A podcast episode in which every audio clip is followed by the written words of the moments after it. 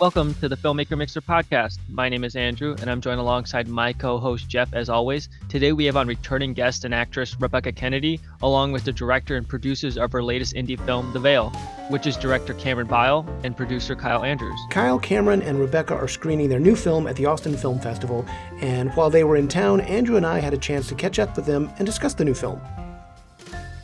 Hello, everybody. This is the Filmmaker Mixer podcast, and we are deep into our coverage of the Austin Film Festival. So many great filmmakers, writers, and storytellers will be at the festival, and we're excited to be chatting with the filmmaking team behind The Veil, which will be screening at the Austin Film Festival. Uh, this is actually the third time we've chatted with Rebekah Kennedy, who stars in The Veil, so she's practically a regular on the show now. Uh, so, uh, in addition to Rebekah, we have director Cameron Beyl, and producer Kyle Andrews. So, welcome everyone. Thank thanks you. for having thanks us. For having Hey, me. Jeff, thanks. Thanks. I'm so glad to be back. So, before we dig into our conversation, uh, Kyle, can you remind everyone when The Veil will be screening at the Austin Film Festival this week? Uh, I can. We're going to be playing on Friday. Uh, that's Friday the 27th. Uh, we're scheduled for four o'clock over at the Galaxy. And then uh, we're going to be playing our second screening on Monday the 30th. Uh, that's going to be at 7:20 p.m. and we will be over uh, at the Improv Theater. Awesome. Perfect. So, Kyle, let's start with you. What is The Veil and where did this idea come from?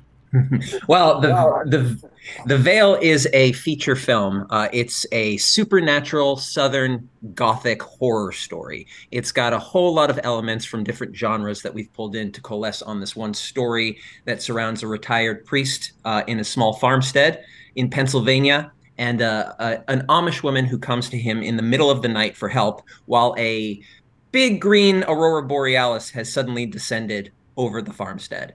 Um, it's a, a, labor of love that uh, is actually uh, from the brain trust of, of writer director Cameron Beyl.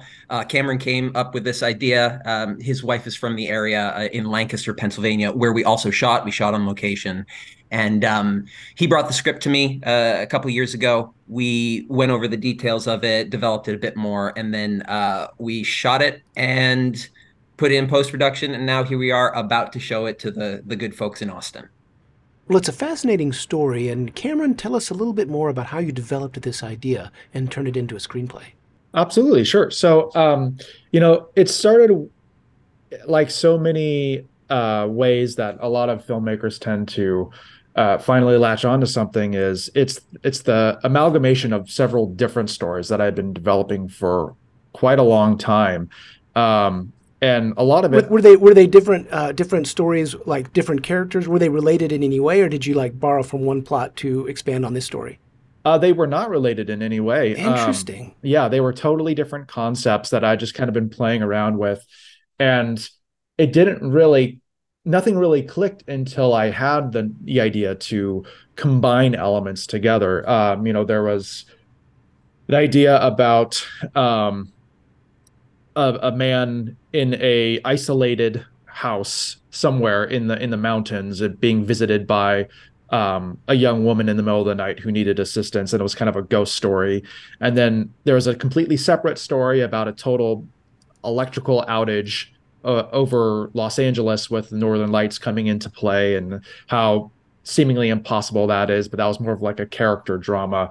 And then when I realized that you could combine the, those two conceits into something, that's when I really felt that I had the the the the the real kernel of an idea. And when I was in Pennsylvania visiting my in-laws, I you know I took a look around at the Amish country that was surrounding us. Um, and felt, oh, that would be a really interesting angle into the story with this uh, community of people that are not really depicted as much in in in you know mainstream culture. And when they are, it's it's often from this very strange very foreign feeling worldview. You know like let's let's look at these very strange people who are uh centuries behind us technologically speaking and, and want to stay that way. How how how odd is that? How strange is that? And i i wanted to push back against that and say you know let's let's dial in on what is dramatically interesting about that worldview and how does that contribute to um, the conflict with the modern world and especially the uh, a Roman Catholic worldview that I was brought up in, and I could kind of bring uh, that that kind of personal experience into. Staying with you, Cameron, what was mm-hmm. it like directing your story? And I'm curious how much of it changed, if at all, once production started. Well, it was you know it's really interesting. Um, I said this at our uh, our Q and A at the HP Lovecraft Film Festival where we had our world premiere.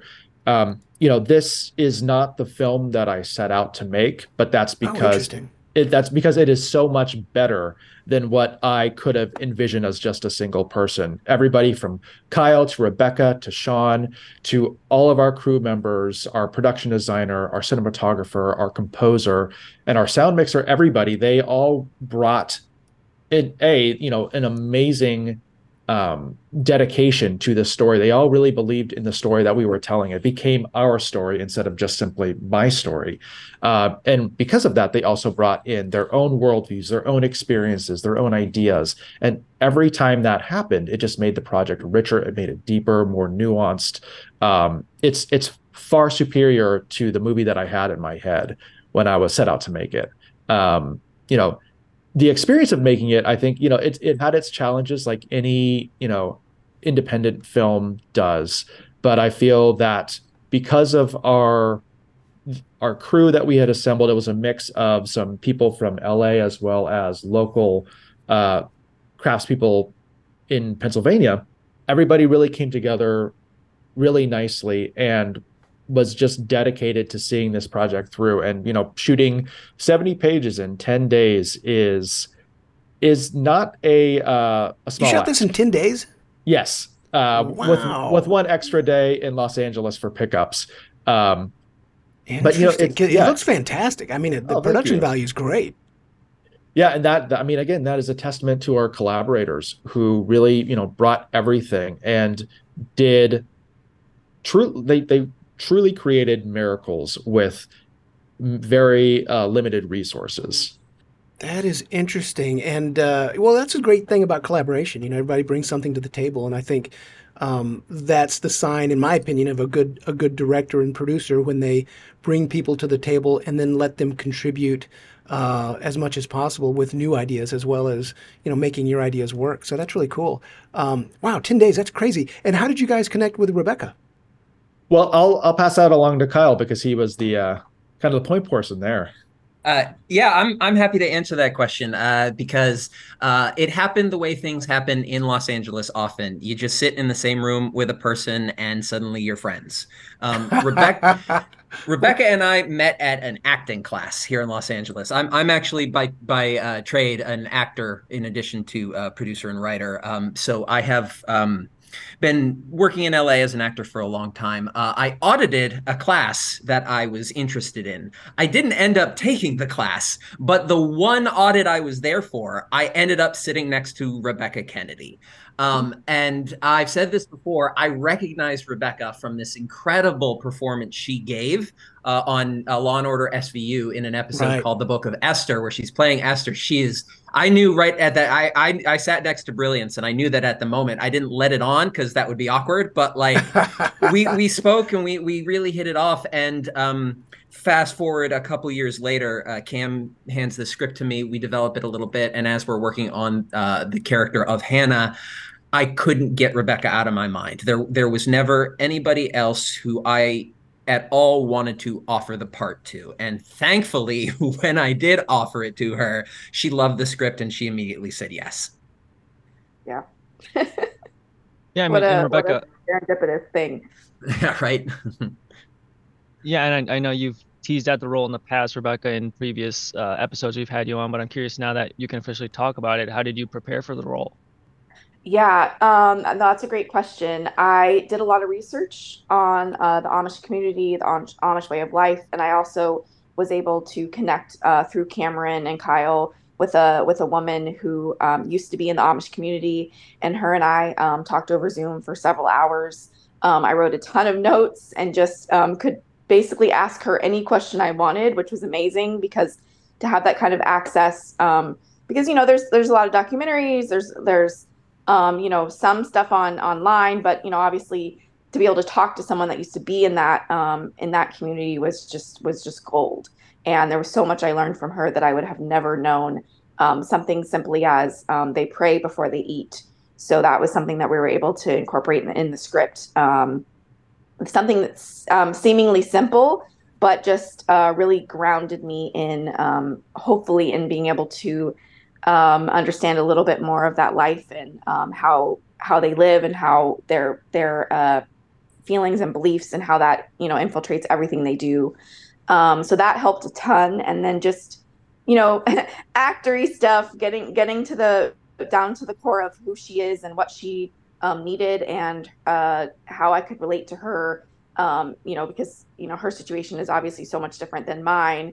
And what were the things I could relate to? As I do understand, you know, loneliness and um, feeling isolated and feeling like no one understands me.